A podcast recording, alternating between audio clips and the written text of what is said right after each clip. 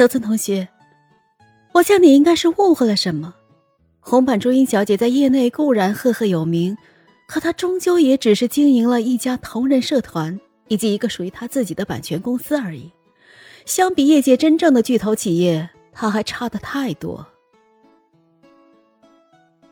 远的不说，就说我的作品，已经在我家社长大人的操持下，正式与英吉社签订了漫画化协议，不日即将由业界知名的漫画家动笔连载。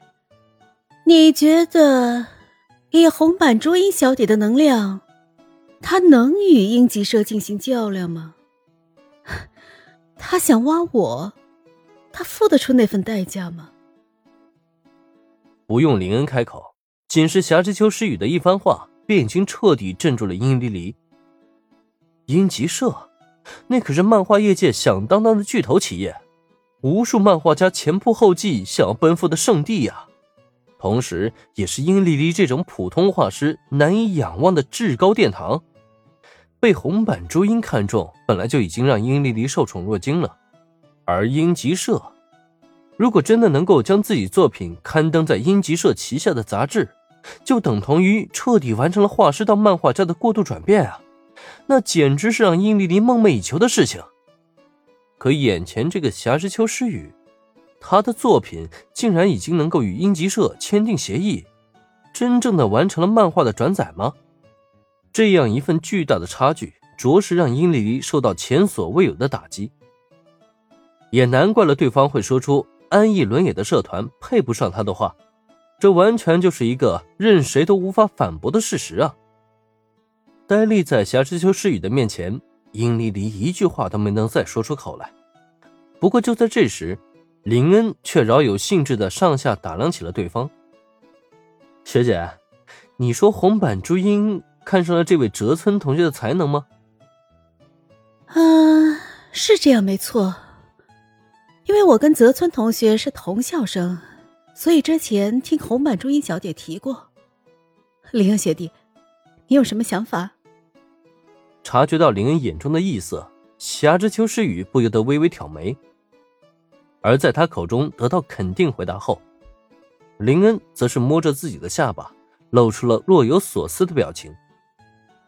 嗯，其实也没什么，主要是红板朱茵那个女人的眼光很毒辣，被他看中的对象才能自然是不必怀疑的，所以我在考虑啊，要不要在那个女人下手之前截胡？毕竟咱们事务所已经推出一个天才美少女作家偶像了，再推出一个天才美少女画家偶像。也不是不可能的嘛。再者说，我觉得泽村同学很符合这一定位嘛。学姐，你觉得呢？当着所有人的面，林恩毫无顾忌的说出了自己的构想，这显然出乎所有人的意料，也让大家纷纷露出了呆滞的目光，都不明白他怎么就想把殷离离给挖过来。唯独夏之秋诗雨，他是第一时间就反应了过来。原来如此，林恩学弟，你还真是个小心眼的男人呢。不就是之前红板朱茵小姐曾经想要挖角过我一次吗？明明都没有成功，结果现在你就想要报复回去了吗？嘴角泛着轻笑，霞之秋诗雨如此说道。不过在看向林恩的眼神中，他却仿佛早已看穿了一切，因此这番话也是说的一语双关。他说：“林恩小心眼儿，明面上是在报复红板中英的挖角，可实际上呢，他话里话外说的明白，林恩真正想挖的对象，分明就是那个让他不爽的安逸伦也啊。殷离离这个原画师的存在，对安逸伦也的社团是至关重要的。如果把殷离离挖走，那么这个所谓的同人游戏制作计划，也必将落得一个惨淡的收场。不过。”即使看穿林恩的小心思，夏之秋诗雨也是对他抱着支持态度，因此小小的调侃了一声之后，他是立刻转身看向了被惊呆的殷离离。泽村同学，你还真是一个幸运的人呢。刚刚我们家社长大人的话，你应该听见了，不知道你有没有这个兴趣，成为一名真正的漫画家呢？被夏之秋诗雨的问题一问。本来就有些没反应过来的殷离离是更加茫然了。一番的沉默之后，他缓缓伸手指向了自己的鼻子。我成为漫画家，这种天上掉馅饼的好事儿，他怎么想也砸不到自己的头上啊！